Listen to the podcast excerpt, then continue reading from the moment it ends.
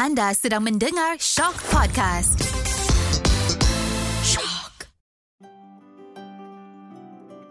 Hari ini menjadi saksi. Pernah tak terfikir apakah yang pernah berlaku pada hari ini dan apa kaitannya dengan diri kita? Ya, pada tarikh hari ini ternyata setiap peristiwa ada ceritanya.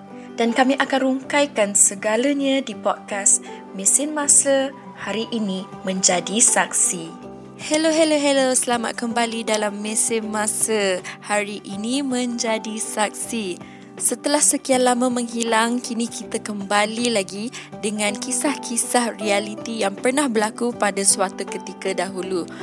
Baiklah, pada hari ini kita akan putarkan balik masa kepada tarikh dua puluh Mei dua ribu dua puluh satu.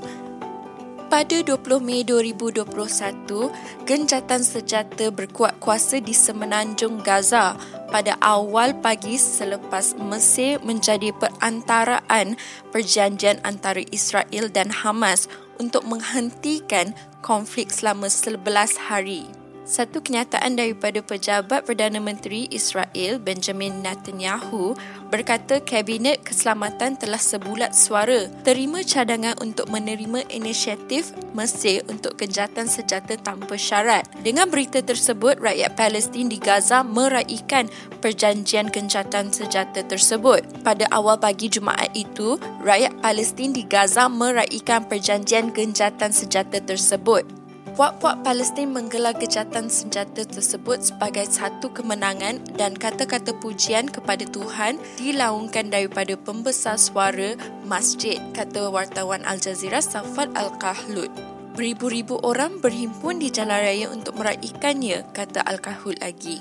Pada tahun dua ribu dua puluh satu, pengguna media sosial mula menunjukkan solidariti kepada Palestin apabila mainstream media tidak berlaku adil dalam melaporkan berita tentang konflik Israel-Palestin, terutama apabila berlakunya pengusiran rakyat Palestin dari rumah mereka di perkampungan Sheikh Jarrah. Ramai selebriti turut menunjuk perasaan di media sosial dengan melaporkan keganasan Israel terhadap warga Palestin di akaun media sosial mereka. Bahkan Malaysia menjadi salah satu negara yang paling tegas memprotes keganasan tersebut. Disebabkan itu, sebuah isu telah timbul apabila Facebook dan Instagram telah memadamkan posting berkaitan Palestin atas dasar penapisan. Pengguna media sosial di seluruh dunia melaporkan hampir lima ratus siaran yang dipadamkan dalam masa lebih dua minggu mengecam pengusiran warga Palestin di tanah air mereka sendiri. Walaupun gencatan senjata tersebut dikatakan sebagai kemenangan kepada rakyat Palestin, namun hingga kini keganasan Israel terhadap rakyat Palestin masih dilakukan. Bahkan baru-baru ini, seorang wartawan veteran Al Jazeera Shirin Abu Akleh telah ditembak mati oleh tentera Israel pada sebelas Mei dua ribu dua puluh dua. Dan keganasan itu tidak terhenti di situ sahaja ketika pengebumian wartawan Palestin Amerika itu dilaksanakan pada tiga belas Mei dua ribu dua puluh dua, polis Israel melancarkan bom tangan dan memukul pelayat dengan peralatan selepas sekumpulan daripada mereka cuba memikul kerandanya di atas bahu mereka ketika ingin memasukkan kerandanya ke dalam van jenazah.